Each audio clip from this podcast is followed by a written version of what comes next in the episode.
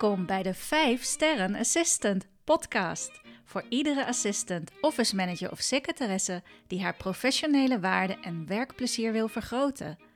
Fijn dat je luistert.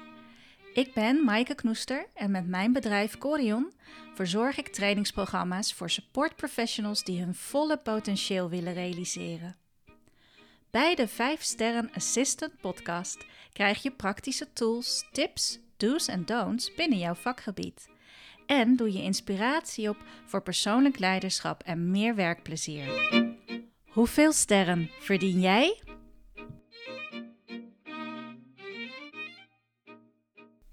En welkom weer bij een nieuwe aflevering van de 5 Sterren Assistant Podcast. En ik mag jullie weer welkom heten op deze donderdag. Dat uh, ja, ik in elk geval volop weer in de trainingen ben uh, gevallen sinds vorige week. Uh, geven natuurlijk. Um, als deelnemer vind ik het ook altijd super tof om aan trainingen mee te doen. Ik leer namelijk enorm graag. Dat is echt mijn, uh, nou ja, passie, om het maar zo te zeggen.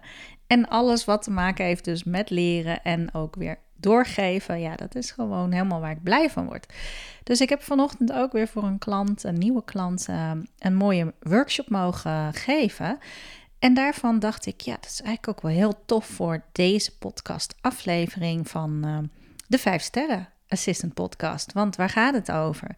Het ging over hoe voer je constructief kantoorpolitiek. Dat was het thema. En hoe krijg je dus, ja, bereik je eigenlijk wat je wilt? En uh, nou, er zijn natuurlijk allerlei invalshoeken op. Er is een, uh, literatuur over. Je hebt ook zo'n boek. Uh, ik heb niet gelezen, maar hij klinkt wel spannend. Hoe word ik een rat? ik weet even de schrijver niet. Schrijver op wie ik me natuurlijk regelmatig baseer en ja, zijn naam aanhaal. Ik zal het hier ook weer doen. Die ook hier heel nuttige, wijze dingen over te zeggen heeft. Dat is Stephen Covey natuurlijk van de zeven eigenschappen van effectief leiderschap. En um, ja, waar mijn oog op viel, was dat er een manier is waarop ja, juist ook support professionals, die ervaring heb ik hè, in de trainingen, ik weet gewoon dat dat risico erin zit, maar de manier waarop support professionals soms overmatig voor anderen zorgen en het werk doen dat ad hoc aankomt vliegen, soms letterlijk van je hebt net besloten je hebt een planning gemaakt voor de dag. Je hebt net besloten, ik ga hiermee beginnen. En oeps, er komt iets anders tussendoor fietsen. Nou, daar zegt uh, zegt niet speciaal voor assistants, maar die vertaalslag maak ik dan heel graag. Maar daar is wel op een gegeven moment een grens bereikt. we gaan het hier niet hebben over hoe word je assertiever of hoe kun je beter time management doen. Maar er is iets onderliggend wat speelt. En dat heeft te maken met wat Covey noemt een paradigma van denken in verliezen en winnen. Nou, zal het even toelichten. Hij heeft het over de menselijke interactie en op welke verschillende manieren die kan lopen. Als je samenwerkt of als je samen een deal wilt sluiten, zeker tussen een klant en een uh, opdrachtgever, um, uh, tussen jouw organisatie en een klant bedoel ik dan. Als je daartussen een deal wilt sluiten, dan wil je het liefst een win-win deal krijgen. Want ieder wil er beter van worden, van die relatie. En dat zou niet anders moeten zijn op je werk. Dat zou niet anders moeten zijn als je met je partner uh, het hebt over de vakantieplanning. Hè? Dus um, overal waar je dit uh, in relaties tegenkomt, zul je zien: hey, gaan mensen hier ervoor en geloven ze er ook in dat ze er allebei beter van kunnen worden? Of is hier sprake van, hey, winnen, uh, gelijk hebben, uh, mijn zin krijgen, mijn zin doordrijven.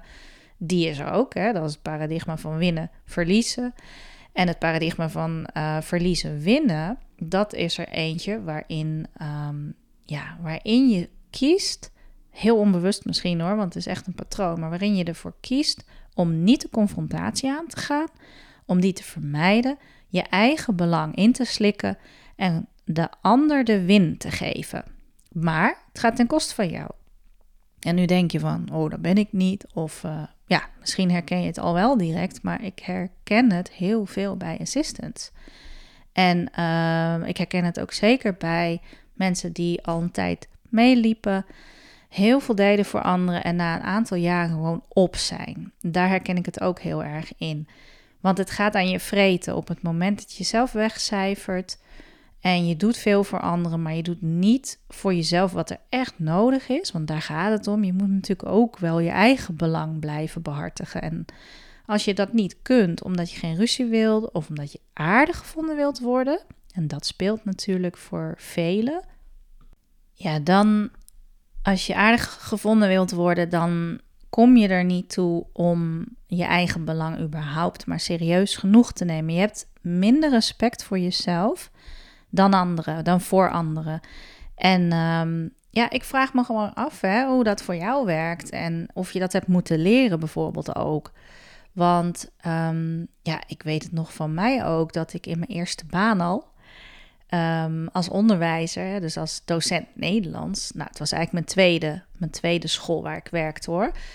Maar dat ik daar ook voor een onmogelijke, uitdagende taak stond, waar ik absoluut uh, ja, binnen drie kwart jaar, dat gebeurde dus ook, op terug moest komen van, ja, dit is te zwaar joh, ik kom net kijken, geef me even alle restklassen die er over zijn, van vier leerjaren, met ook nog eens drie verschillende niveaus ertussen. En laat me dan mijn eerste volle jaar maken als docent, beginnend docent. Nou, dat was te zwaar. Maar ik had niet dat stuk lef en ik had niet het stuk ja, misschien uh, ook omdat ik perfectionistisch in elkaar zat. Ik had niet door dat ik het niet kon. Hè? Dat het normaal was dat ik het niet kon. En uh, anderen zeiden dat soms wel eens tegen mij. Eén iemand zei me ook echt al in het begin van... joh, je moet terug naar de directie gaan, want die, dit kun jij niet. En die hoorde dat en die, die zag het al gebeuren. Maar ik dacht, ja, maar goed... Uh, ja, misschien ook een beetje een arrogantie van, nou joh, ik kan dat wel.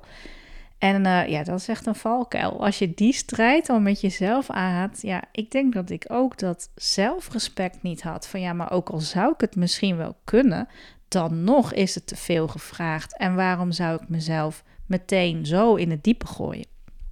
En ik denk ook wel dat ja, door dit te delen met jou, misschien heb je ook van die situaties gehad dat je dacht van ja, ja, heel vlijend hoor dat je mij vraagt om deze uitdaging uh, aan te gaan. Of heel vlijend dat je mij vraagt om die of die uh, taak op te pakken. Maar soms weet je zelf ook wel, ja, dat gaat gewoon ten koste van de andere dingen die ik hier wil doen. En wat doe je dan? Ga je dan het conflict aan? Wat heel vaak niet eens een conflict is, hè, maar dat is de angst die erachter zit. Van, riskeer je dan dat je niet meer aardig gevonden wordt?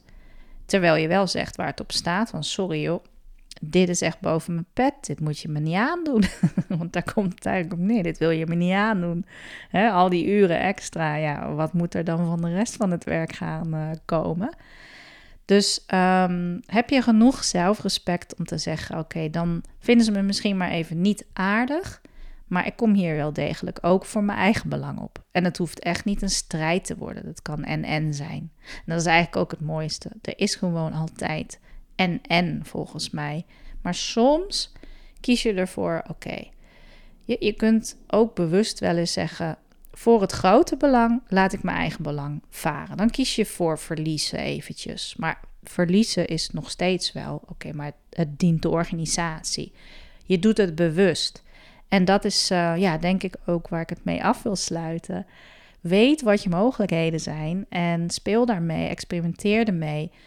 Uh, en probeer vooral inderdaad niet aardig gevonden te worden. Want mensen vinden je waarschijnlijk ook nog steeds aardig als je wel voor je belangen opkomt. Jij verliest namelijk het respect voor jezelf als je bezig bent met de anderen het naar de zin te maken. En dat gaat hoe dan ook een keer, ja, dat gaat zich gewoon tegen je keren. Daar kun je van in een burn-out komen. Of zoals ik in het onderwijs destijds, na drie kwart jaar, zat ik mooi tweeënhalve week thuis. En dacht ik echt van nou, ik moet hieruit. Ik, ik stop met het onderwijs. Dat was niet nodig. Ik ben achteraf gezien heel happy met waar ik nu terecht ben gekomen. Dat is ook een heel bewuste keuze geweest. En daar heb ik zeker geen spijt van. Maar het had niet gehoeven. En ehm, ja, misschien juist daarom denk ik dat ik dit heel belangrijk vind. Want cijfer jezelf niet weg. Uh, je denkt dat mensen je niet aardig meer vinden als je even haar op je tanden laat zien of even je poot stijf houdt. Maar soms is dat echt nodig en heel hard nodig. Want anderen doen het niet voor je. Je moet het wel zelf doen.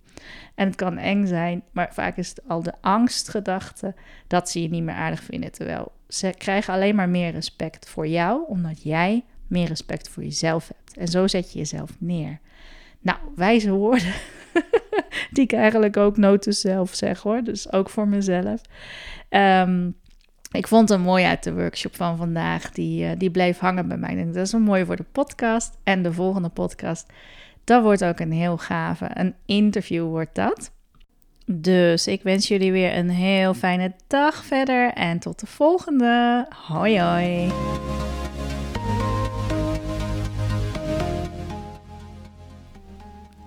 Weer bedankt voor het luisteren. Super tof dat je er nog steeds bij bent. Uh, ja, je hebt op het einde gewacht. Dus misschien heb je ook nog wel even de tijd om het volgende te doen. Laat een review achter als je in Apple uh, luistert. Want binnen Apple kun je gewoon naar beneden scrollen en dan kun je een review of 5 sterren achterlaten als beoordeling. Zou ik super tof vinden. Heb je bijvoorbeeld Spotify, dan kun je heel makkelijk rechtsbovenin op de drie puntjes deze podcast delen met iemand van wie jij denkt: hey, dat is een interessante. En dat zou ik natuurlijk ook geweldig vinden. Nou, en tot slot, heb je vragen of opmerkingen? Je kunt me altijd mailen. Mail me naar maaike.corion.eu. Dankjewel hè. Hoi hoi.